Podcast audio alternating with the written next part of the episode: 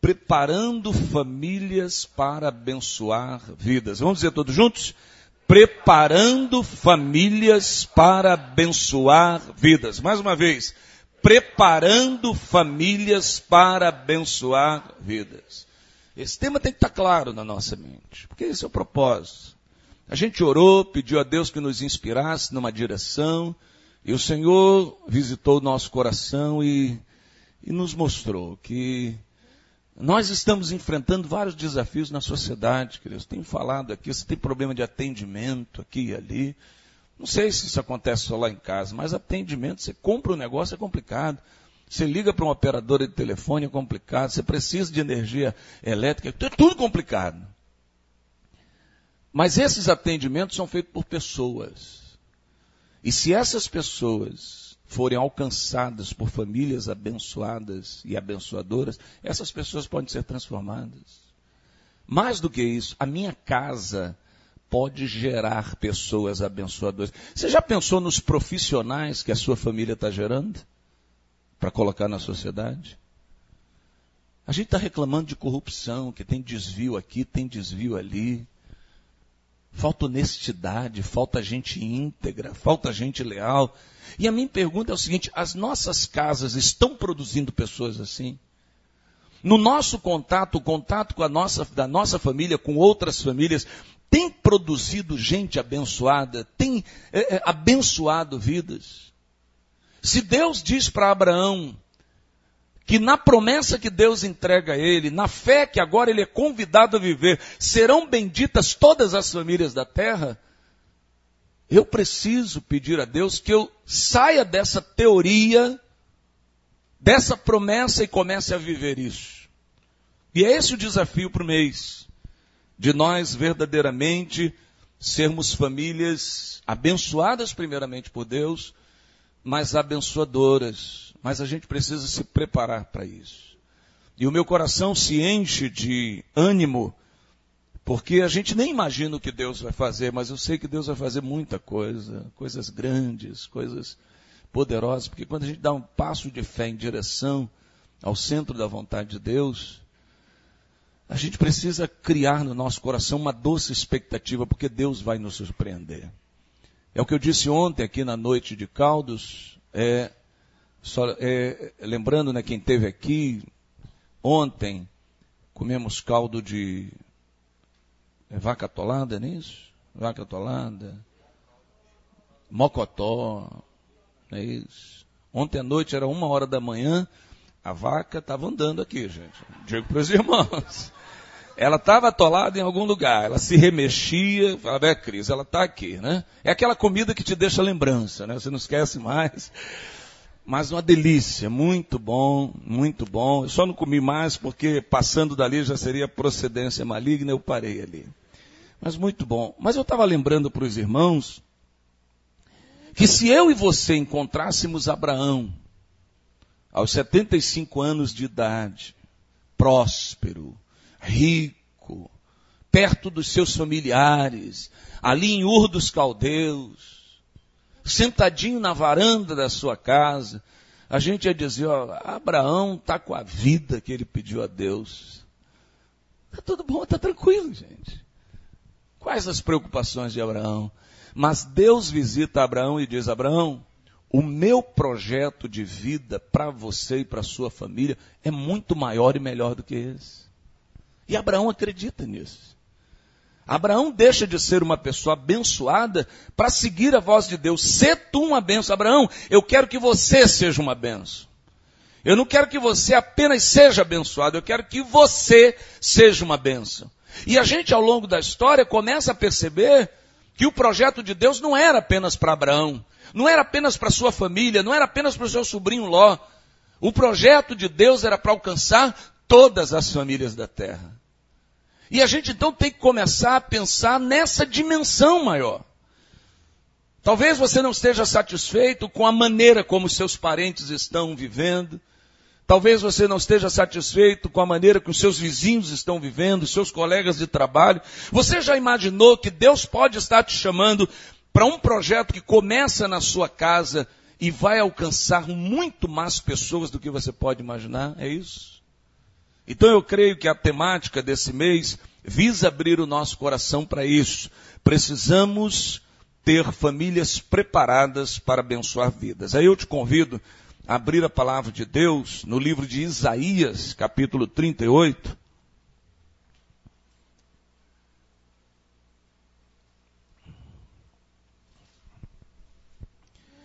Isaías capítulo 38, e eu vou ler dos versos 1 a 8, se tiver alguém perto de você que não tem a Bíblia. É, de vida, a fim de que todos nós estejamos acompanhando a leitura da palavra de Deus. Quero lembrar aos irmãos, eu não sei quantas vezes eu vou pregar esse mês, que nós temos pregadores visitantes esse mês, mas eu quero é, é, trabalhar sempre nessa temática do preparo da nossa vida. Hoje, como nesse domingo eu vou pregar de manhã e à noite, eu vou pregar hoje, se Deus permitir, a primeira parte dessa mensagem, preparando famílias para abençoar vidas, e à noite eu vou pregar a segunda parte dessa mensagem. Se você não puder estar à noite hoje com a gente, a gente pretende transmitir o culto pelo Facebook, você acompanha mas é, eu gostaria muito que você é, guardasse no seu coração os ensinamentos da palavra de Deus e tudo aquilo que a gente pretende ao longo do mês dividir. Isaías capítulo 38, versos 1 a 8. Amém? Todo mundo achou? Diz assim a palavra do Senhor.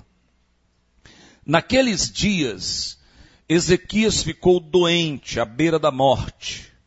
O profeta Isaías, filho de Amós, foi visitá-lo e lhe disse: Assim diz o Senhor: ponha a casa em ordem, porque você vai morrer. Você não se recuperará. Ezequias virou o rosto para a parede e orou ao Senhor. Lembra-te, Senhor, de como tenho te servido com fidelidade e com devoção sincera e tenho feito o que tu aprovas. E Ezequias chorou amargamente. Então a palavra do Senhor veio a Isaías. Vá dizer a Ezequias, assim diz o Senhor, o Deus de seu pai Davi, ouvi sua oração e vi suas lágrimas. Acrescentarei 15 anos à sua vida e eu livrarei você e esta cidade das mãos do rei da Síria. Eu defenderei esta cidade. Este é o sinal de que o Senhor fará o que prometeu. Farei a sombra do sol retroceder os dez graus que ela já cobriu na escadaria de Acás. E a luz do sol retrocedeu os dez graus que tinha avançado. Amém? Amém? Quantos aqui nessa manhã creem em oração? Quantos aqui? Crê mesmo? Crê? Crê? Você crê na oração? Amém. Que a oração de um justo pode muitos seus efeitos.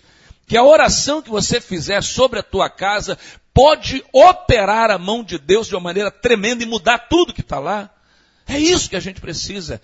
Sair dessa, dessa teoria que a gente diz, a gente cita o versículo.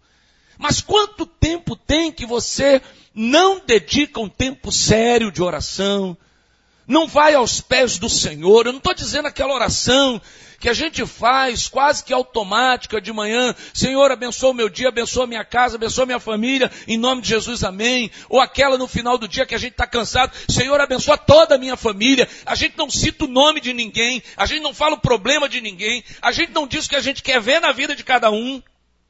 E a gente trata as coisas meio que no genérico num Deus que parece que na vida de muitos também é um Deus genérico. Ou seja, não é o Deus verdadeiro, é uma imitação. Eu creio que a gente pode aprender uma série de coisas e eu quero é, é, dividir com os irmãos. Primeiro, lembrar aos irmãos que família foi constituída por Deus como instrumento abençoador. Família foi constituída por Deus como instrumento abençoador. Se a sua família não abençoa ninguém, eu já digo de cara que a sua família está fora do projeto de Deus. Sua família pode ser um ajuntamento de pessoas, A sua família pode ser um conjunto de pessoas com funcionalidade. O que é funcionalidade? Tem uma pessoa que traz o dinheiro, tem outra dentro de casa que administra o dinheiro, tem gente, os filhos, que consomem o dinheiro. É isso. É funcional, as coisas funcionam. Como é que está a sua família? Está benção, está tudo bem. Só que não abençoa ninguém. As pessoas não estão crescendo no conhecimento da graça de Jesus. As pessoas dentro de casa não têm experiência de Jesus. As pessoas não têm o seu caráter transformado. As pessoas, quando entram na nossa casa, saem do mesmo jeito. As pessoas que visitam a nossa casa não têm nenhuma experiência com Deus. E a gente diz, a minha família é uma benção. Não é, queridos. A sua família funcional, é outra coisa. É outra coisa. Família foi criada como instrumento abençoador. E eu creio que você tem que ter isso na sua mente. Isso deve nortear o nosso caminho. Eu preciso refletir. Senhor, minha família está cumprindo o papel. As pessoas aqui estão sendo abençoadas. Como um canal de bênção da parte de Deus, a fim de que o homem seja feliz. A família é esse presente que a gente não escolhe, mas Deus nos dá. Então há propósitos. E eu preciso entender esses propósitos de Deus. Penso que Deus sempre nos dá oportunidades de vivermos todos os seus propósitos, sempre. Isso acontece na nossa vida privada, isso acontece na nossa vida em família, mas principalmente isso acontece na nossa vida familiar. Não é à toa que quando o povo de Deus está para entrar na terra prometida, aquele sonho de consumo do povo, aquele sonho de Abraão que botou o pé naquela terra 500 anos antes, e agora o povo está para adentrar na terra prometida, o povo está para desfrutar de algo que Deus deu, eh, disse para eles: olha, vocês vão comer do que vocês não plantaram, vocês vão desfrutar de algo que vocês não prepararam, mas o Senhor está entregando para vocês uma terra que manda leite e mel, terra que tudo dá, terra boa, abençoada. Nessa hora, quando eles estão ali para ocupar aquela terra, seria natural Deus dar instruções sobre economia, sobre contabilidade, sobre política, é, é, sobre uma série de coisas. A preocupação de Deus é com família. A instrução que Deus dá, e você lê isso lá em Deuteronômio, vou visitar esse texto ao longo do, do mês. A preocupação de Deus é com família. O investimento que Deus faz é família. O texto que nós lemos hoje, no culto de consagração, fala sobre isso. As palavras que hoje eu te ordeno estarão no teu coração e tu as inculcarás a teus filhos quando levantar, andar, deitar em todo tempo. Marcarás os umbrais das tuas portas com a palavra de Deus. Você vai amarrar na tua testa, no teu braço a palavra de Deus. Você vai se encher de palavra de Deus o tempo todo, mas na família, na tua casa. Porque Deus antes de qualquer sociólogo, qualquer analista social, qualquer gestor de recursos humanos, antes de qualquer pessoa chegar à conclusão maravilhosa que o problema da sociedade reside no problema das famílias, que a sociedade é apenas um reflexo do que acontece dentro de casa. Se há desrespeito nas ruas, queridos, é porque o desrespeito não existe dentro de casa. Se não tem limites nas ruas, é porque não tem limites dentro de casa. Se a sexualidade está despra... É, é, é, depravada nas ruas, é porque ela está depravada dentro de casa. Deus já sabia disso há muito mais tempo e nos deu orientação. Cuida da tua casa. Põe a tua casa em ordem, é o que ele diz aqui para Ezequias. Se a tua casa estiver em ordem, a sociedade vai estar em ordem. Se a tua casa estiver vivendo o projeto de Deus, naturalmente a sociedade vai ser impactada por isso. É por isso que eu não me impressiono com as estatísticas dos lares evangélicos. O que é que modifica na nossa vida, da sociedade, pensarmos que nos anos 90 nós éramos 17% de evangélicos num país com 170 milhões de habitantes, e hoje nós temos 220, somos 33% dessa, desses 220 milhões. O que, que isso mudou em termos de sociedade? Na verdade, nós podemos estar vivendo um, cres, um crescimento de cristianismo nominal, em que as famílias se declaram é, é, é servas do Senhor, mas que na prática não são. Então é por isso que a palavra de Deus nos volta a refletirmos sobre isso sobre o que acontece na nossa vida privada, o que acontece na nossa vida em sociedade, o que acontece na nossa vida familiar. A nossa igreja, uma vez por ano, celebra o mês da família e eu entendo que esse mês é um aviso de Deus. Volta e meia, Deus levanta a placa. É um alerta amarelo. Como está a tua casa? Como está a tua família? Uma vez por ano, a placa amarela levanta. O sinal amarelo se levanta como uma advertência. Para que a gente não deixe isso no esquecimento. Como uma forma de olharmos para dentro da nossa casa e conferirmos a luz da palavra de Deus se nós estamos vivendo todas as bênçãos reservadas pelo Senhor àqueles que o, que o, que o temem. Quando o salmista foi descrever as bênçãos que alcançam a vida de um homem que teme ao Senhor, e aí eu te convido a ir lá no Salmo 128 comigo, um texto que eu compartilhei com a igreja na quarta-feira, de propósito, porque era o primeiro dia de maio, e hoje eu quero voltar. Salmo 128.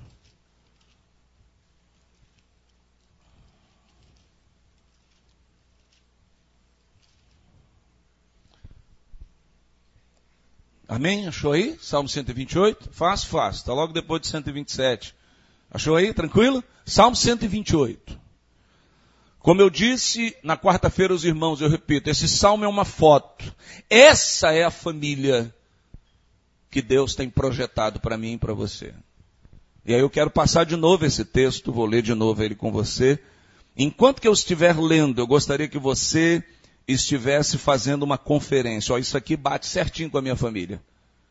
Isso aqui bate certinho com a minha casa. Veja o que o texto diz, Salmo 128. Como é feliz quem teme o Senhor, quem anda em seus caminhos. Qual é o princípio aí? Temer ao Senhor e andar nos seus caminhos. São duas coisas. Porque tem muita gente que teme a Deus, mas não anda nos caminhos do Senhor. Tem muita gente que você pergunta, é, o que, que, você acha de Deus? Fundamental. Ué, mas por que, que você está fazendo essa coisa? Ah, porque eu não presto. Então uma coisa é temer a Deus, outra é andar nos caminhos do Senhor. Feliz é o homem que teme, mas anda nos caminhos do Senhor. Verso 2: Você comerá do fruto do seu trabalho, será feliz e próspero. Confira se, está, se você está vivendo essa bênção de Deus. Isso é bênção de Deus. Verso 3: sua mulher, como é que ela vai ser? Como videira frutífera em sua casa. E eu já falei aqui na quarta-feira, lembro mais uma vez. A videira produz o quê? Produz o quê? Uva. Gente, tem um irmão que falou melancia. Falei, peraí. Não. Vamos lá. Videira produz o quê? Uva. A uva, ela produz o quê? O suco de uva, que é o quê? O vinho. O vinho simboliza o quê? Alegria. E aí eu pergunto, a tua mulher é uma mulher feliz, é uma mulher alegre, ela é canal de alegria na tua casa? Ela precisa ser. Porque como eu costumo dizer lá em casa, se eu estiver chateado, sabe o que acontece lá em casa? Nada, a casa funciona normalmente. Se o Pedro e a Letícia, meus filhos, estiverem chateados, emburrados, decepcionados, frustrados, sabe o que acontece lá em casa? Nada, a casa funciona. Agora se a crise não estiver bem, a casa para. O almoço é uma ameaça, né? Meu Deus. Será que vai ter? As noites são longas, são demoradas, o clima fica. Entende? Porque a mulher, ela tem esse papel. Ela foi chamada por Deus para ser videira frutífera. É por isso que a palavra de Deus diz que a mulher sabe, ela edifica o seu lar, ela dá o tom, o clima da casa, o ambiente da casa. É, porque, é por isso que não é mérito nenhum. Às vezes a Cris diz lá em casa, não, porque aqui em casa, tudo que está aqui, eu não sei onde a Cris está, que ela esteja ouvindo com graça e misericórdia e garanto o meu almoço, mas ela diz assim, tá vendo aqui em casa, tudo aqui, ó, tudo foi ideia minha, a obra aqui, a mudança, mas tem que ser. A casa tem que ter a marca da esposa, né, da alegria da esposa. Tem que ser um ambiente agradável para ela. Porque uma mulher feliz, queridos, há um preletor de casamentos que ele diz, mulher feliz, casamento abençoado, ele diz. E a gente sabe como isso é importante. Como uma mulher feliz, ela cuida das coisas melhor, desenvolve melhor, trabalha melhor, se sente melhor. Uma mulher com autoestima equilibrada, valorizada, nutrida em todos os, os, os sentidos tendo as suas expectativas alcançadas, sendo valorizado, e aí não importa você, mulher que trabalha na rua, não importa. Sabe, mas você sendo respeitada. Não importa você, mulher que não trabalha, está dentro de casa, mas você sendo valorizada, entendendo que o teu papel, ainda que você tenha duas, três, quatro, cinco jornadas, o teu papel é fundamental para a alegria estar dentro da tua casa. Você é responsável por isso. Se é bênção do Senhor para o homem que teme ao Senhor ter uma mulher de qualidade dessa, mas também a mulher precisa entender que esse é um chamado de Deus para ela. Esse é um chamado de Deus para ela. Então, mulher, fale, se expresse, diga o que te agrada, o que não te agrada, porque de você depende muito da alegria da tua casa. Muito, muito, muito. E o projeto de Deus passa por isso. O verso, verso é, é, é, 3 ainda na parte B diz, seus filhos serão como brotos de oliveira ao redor da sua mesa. O que, que a oliveira produz? Como é que é? Vinho? De novo? Não, gente. A oliveira produz azeite. E o que, que o azeite simboliza, o óleo? Azeitona, ótimo. E da azeitona esmagada produz azeite. E o azeite simboliza o quê? Unção, capacitação. Entende? Qual é o projeto de Deus para as nossas famílias? O homem teme ao Senhor, o homem anda no caminho do Senhor. Consequentemente, a obra das suas mãos se torna próspera. Deus o abençoa com uma mulher que é uma videira frutífera, que traz alegria para sua casa. Um lar como esse, onde você tem um homem, um sacerdote, um chefe do lar, que teme ao Senhor, que anda nos caminhos do Senhor, ele não fica no discurso, ele tem prática. Numa mulher que não se contenta em se saber videira verdadeira, mas ela opera alegria na sua casa. Desse casamento, o que que se produz ali? Filhos abençoados, filhos cheios da unção do Espírito de Deus. É isso. E se eu olho para os meus filhos, eu não consigo enxergar isso. Antes de eu dizer que o problema dos meus filhos é essa geração. O problema dos meus filhos é a sociedade. O problema dos meus filhos é a internet. O problema dos meus filhos são as amizades. Antes de eu dizer, de eu listar todas essas coisas que são importantes, eu preciso olhar para mim e dizer, Senhor, eu e a minha esposa, como casal, estamos sendo para os nossos filhos aquilo que a tua palavra espera de nós. Entende? Porque é uma atividade, é uma inclinação comum a gente colocar o, a culpa nos outros. Se seu filho é bonitinho, cumprimenta todo mundo, é, é a nossa criação.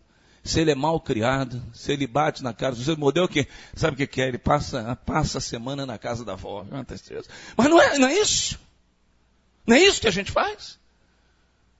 Então a gente precisa entender que do diagnóstico, é, no diagnóstico dos nossos filhos, nós participamos, participamos sim. É por isso que o melhor presente que você pode dar para o seu filho, o melhor que você pode fazer para o seu filho, é você como casal, como marido e mulher, viver o projeto de Deus para a vida de vocês. Os filhos estão ali, ó, bebendo do que esse casal está produzindo. Aí a gente diz que os filhos têm, ó, você, você tem que temer a Deus, hein? Você tem que andar com Deus. Aí o filho está olhando, gente, ó meu pai. Meu pai avança sinal, anda pelo acostamento, enche de recibo a declaração do imposto de renda, para arrumar a restituição, depois vem dizer para mim que eu tenho que temer o Senhor. Não, fala sério. Ele está guardando isso no coração.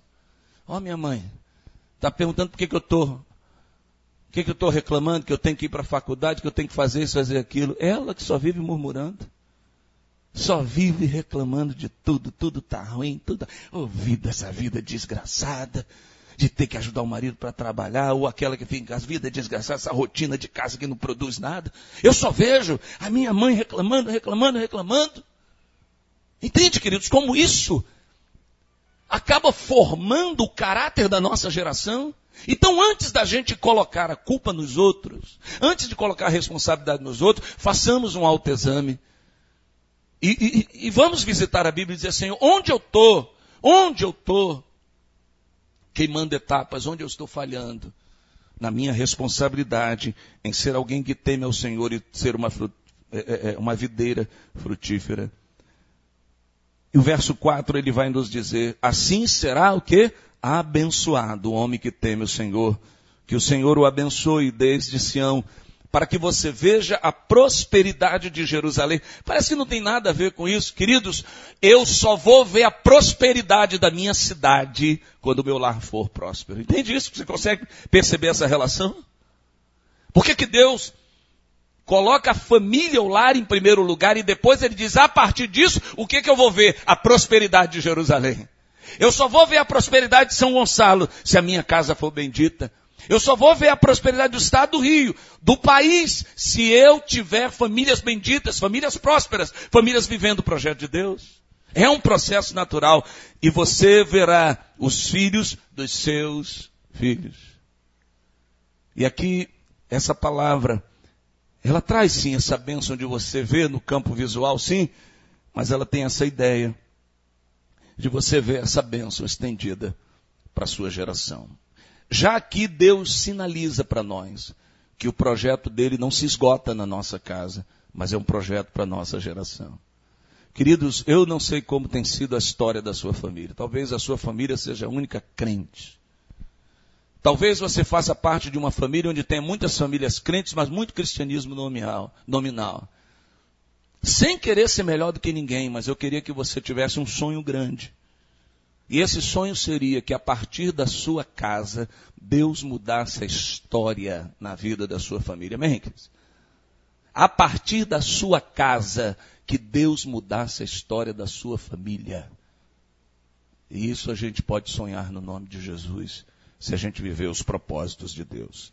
A análise que nós devemos fazer com frequência é se o nosso lar está cumprindo o propósito para o qual ele foi cons instituído.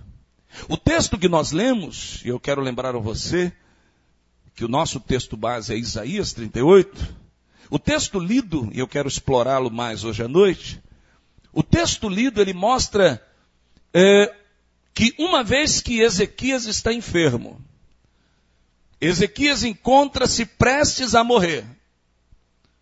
Ezequias não vai durar muito tempo. E eu queria que você começasse a pensar sobre isso. Quanto tempo você ainda tem com a sua família? Você sabe? Quanto tempo você ainda tem para testemunhar para o seu cônjuge, para os seus filhos? Você sabe quanto tempo você tem? Você sabe quanto mais tempo você tem para abençoar sua família, sua casa? Você já pensou nisso? Eu não sei quanto tempo que a gente tem. Dentro dessa situação, o que que Deus faz? Deus manda um profeta para lembrar a Ezequias o que é mais importante. Talvez nessa fase da sua vida, uma vez que a mão do Senhor estava sobre a vida de Ezequias, talvez Ezequias estivesse muito encantado com o seu trabalho, talvez Ezequias estivesse muito feliz com o seu governo, com as coisas que estavam acontecendo, vendo o povo abençoado. A cabeça de Ezequias estava em cima de um montão de coisa.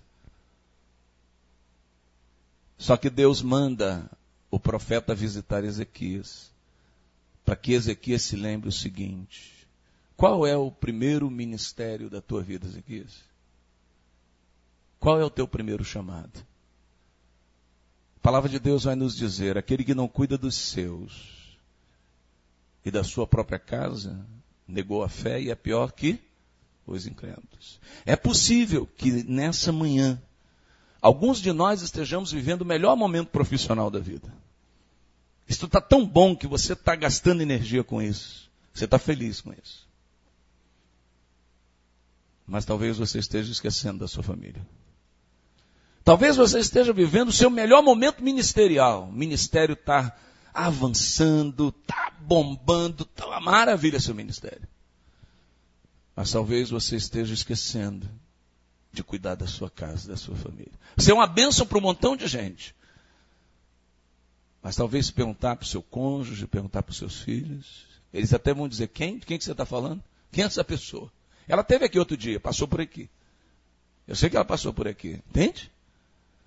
Então, essa visita do profeta de Deus é uma visita para que Ezequias reflita sobre o que é mais importante, sobre o que é mais urgente, sobre o que é mais necessário fazer. Esse mês de maio, aqui na vida da nossa igreja, nós queremos transformar verdadeiramente a família como prioridade nossa.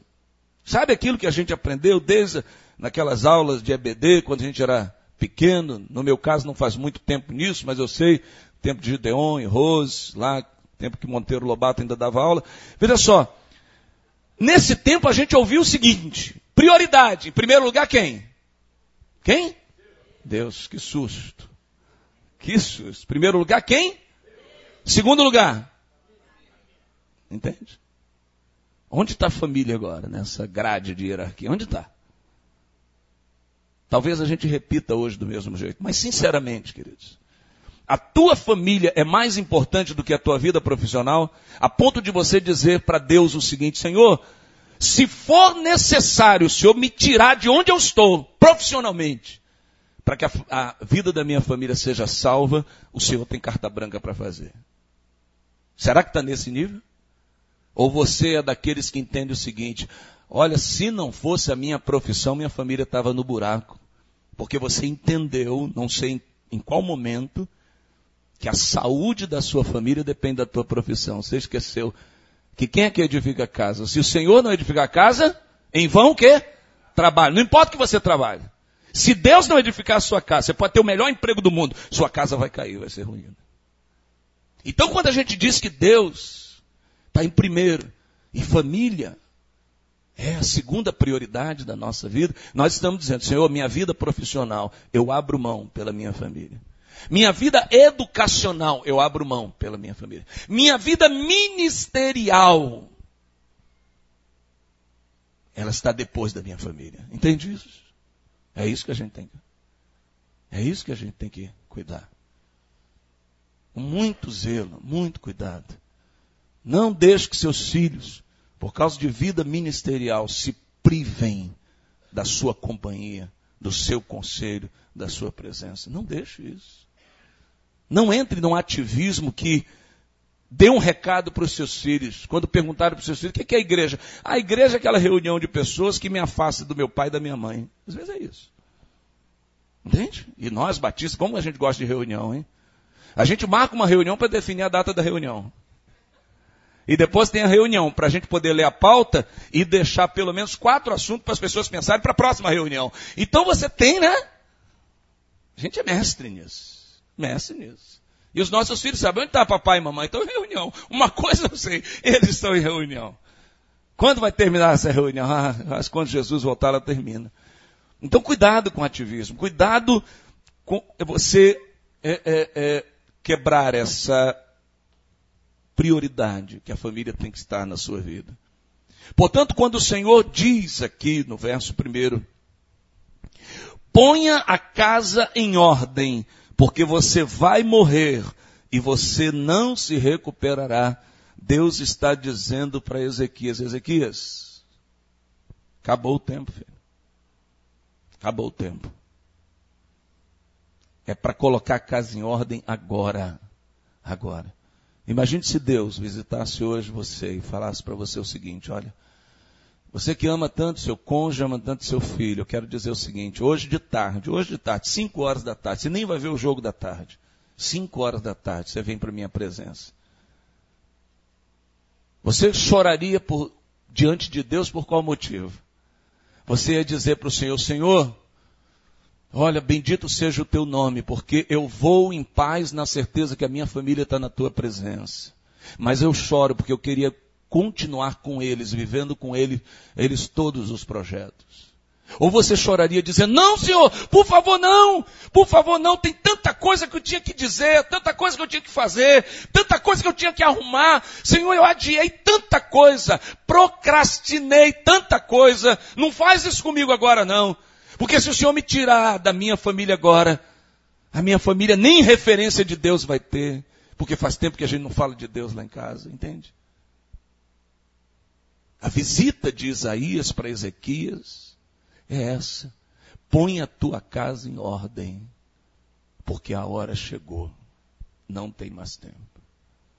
E a minha pergunta para você nessa manhã, hoje à noite, se Deus assim permitir, eu quero compartilhar com os irmãos, tentando traduzir o, essa expressão de Deus. Ponha a casa em ordem. O que é que Deus quer dizer com isso? Eu, pelo menos, quero dividir quatro pontos com você nessa noite.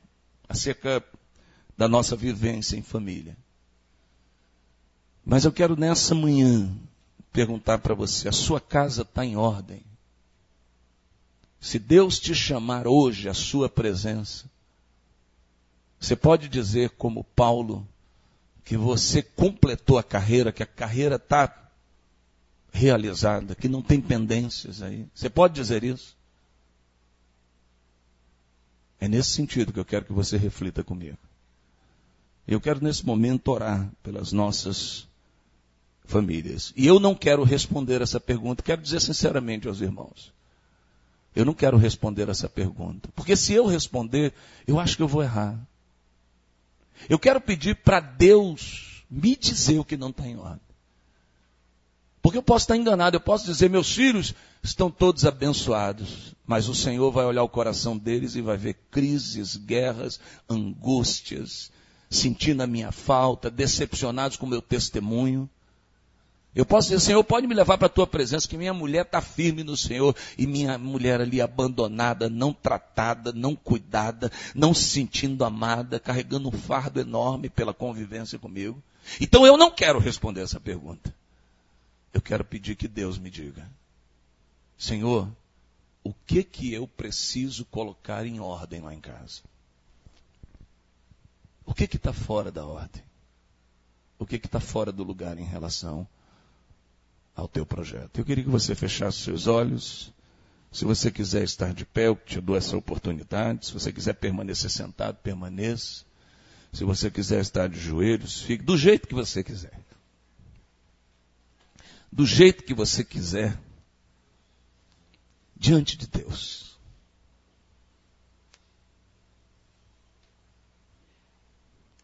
Mas Deus está dizendo para nós ordenando que a gente coloque a casa em ordem. Ela está em ordem? O que está fora do lugar? Eu quero que você peça ao Senhor nessa hora que sonde o teu coração. Eu quero que nessa hora você libere o teu coração. Não, não vá dizendo ao Senhor precipitadamente as coisas. Deixa Deus dizer.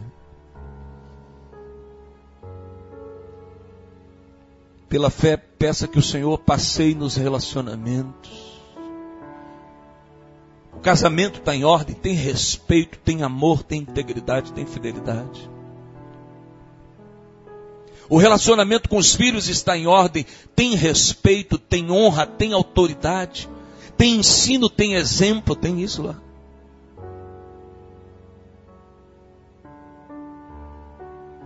A família está em ordem, de tal maneira que Jesus pode visitar cada gaveta, cada cômodo e encontrar tudo ali no devido lugar.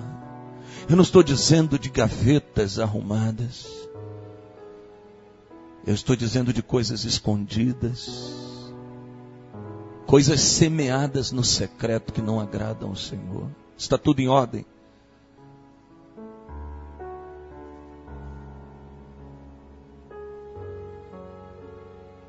a urgência minha e sua em cuidarmos da nossa família.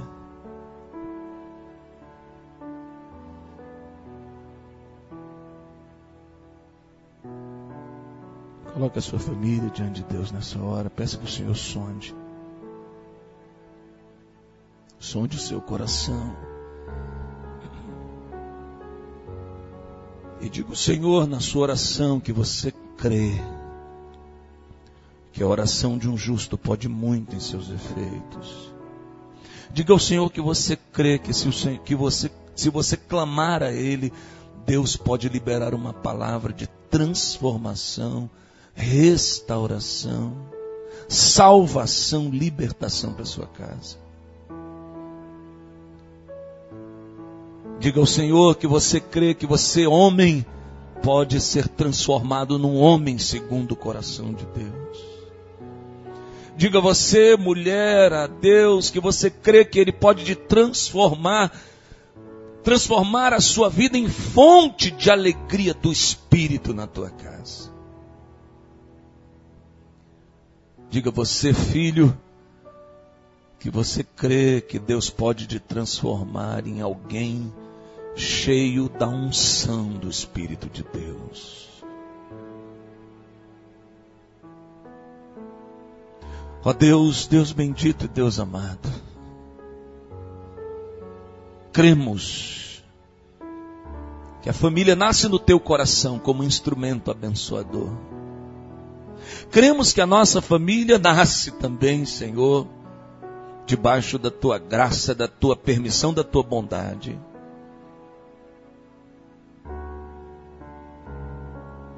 Mas cremos também que a cada dia nós decidimos quem é que vai governar a nossa casa, se é o Senhor ou somos nós.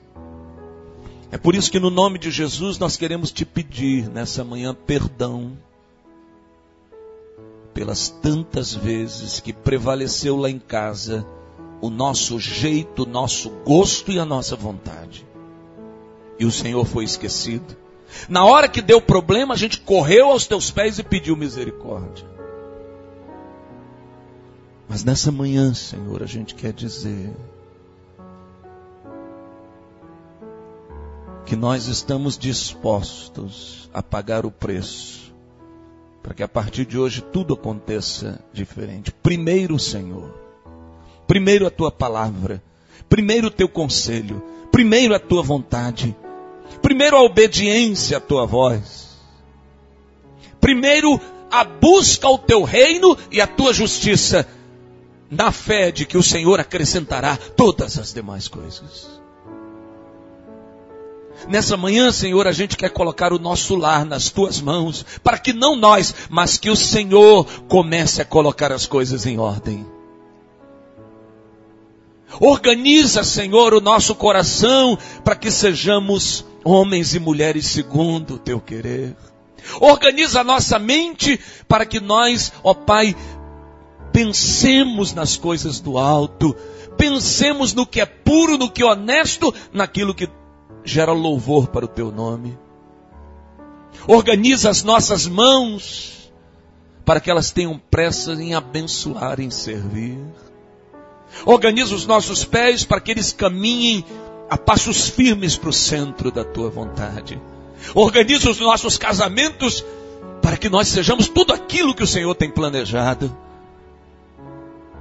Organiza a vida dos nossos filhos, Senhor, para que a bênção da tua palavra que diz honra teu pai e tua mãe, que é o primeiro mandamento com promessa para que te vá bem todos os dias da tua vida Organiza a vida dos nossos filhos para que eles vivam isso.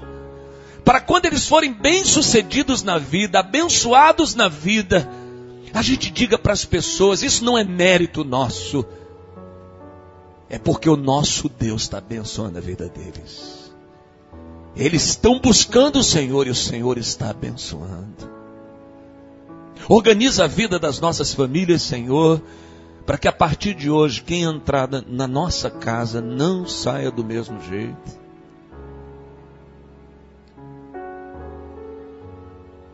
Organiza o ambiente na nossa casa, para que a paz de Jesus seja implantada ali. E toda vez que alguém entrar ali para pegar um, uma colher de açúcar, tomar um gole de café, o bom perfume de Cristo seja sentido ali. Organiza a nossa casa, Senhor, para que seja aquele ambiente onde a gente tenha pressa de correr. Quando a gente sair do trabalho, seja o lugar onde a gente queira estar. Organiza a mesa da nossa casa, para que as refeições sejam verdadeiras celebrações de amor. Organiza, Senhor, as nossas reuniões familiares para que tudo aquilo, todo espírito de divisão, seja ela de partido político, assunto religioso, futebol, todos os elementos que promovem divisão e afastamento sejam banidos em nome de Jesus. Põe, Senhor, a nossa casa em ordem. Porque nessa manhã a gente quer dizer ao Senhor: nós não temos competência para isso. Porque até agora, o que acontece na nossa família, se a gente consegue enxergar alguma bênção ali, é porque o Senhor tem sido misericordioso conosco. Porque sem ti nada podemos fazer. Se o Senhor não organizar a nossa casa, nossa família, o nosso lar, nós vamos promover bagunça ali, Senhor, tu sabes. É por isso que, em nome de Jesus, nós nos lançamos aos teus pés, nós colocamos a nossa família nas tuas mãos e cremos que a partir de hoje o Senhor está começando uma história nova na nossa casa. Um tempo novo, tempo de renovo, tempo de refrigério. E pela fé, Senhor, nós estamos vendo o Senhor em todo ambiente lá, passeando dentro da nossa casa. Não, o Senhor não está mais do lado de fora, o Senhor está dentro. O Senhor está governando, o Senhor está reinando. A alegria do teu espírito, a tua presença, a sabedoria, discernimento, a amor. É isso que a gente está vendo pela fé. Porque a partir de agora, quem governa é o Senhor. E que a nossa família viva para o teu louvor. Quero colocar a vida dos meus irmãos e das suas famílias nas tuas mãos nessa manhã, Senhor. E pedir, ó Pai, que o teu espírito comece hoje mesmo a levantar os tapetes e tirar aquela sujeira que está ali embaixo. A adentrar nos armários da vida e tirar aquelas vestes carnais que estão lá e jogar tudo fora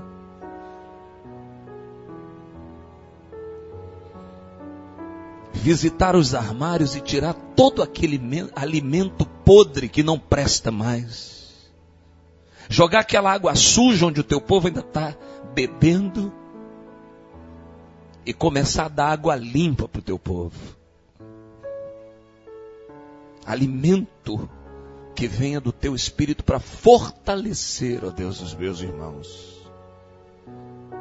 Começa a partir de hoje um movimento santo, Senhor de transformação da nossa sociedade. Não lá das altas autoridades para cá, não, Senhor. É daqui para lá, é da nossa casa para lá. Começa pela nossa casa, Senhor. Essa transformação para o louvor do teu nome. É assim que nós oramos, colocando a nossa família, a nossa casa nas tuas mãos. Em nome de do Senhor Jesus. Amém.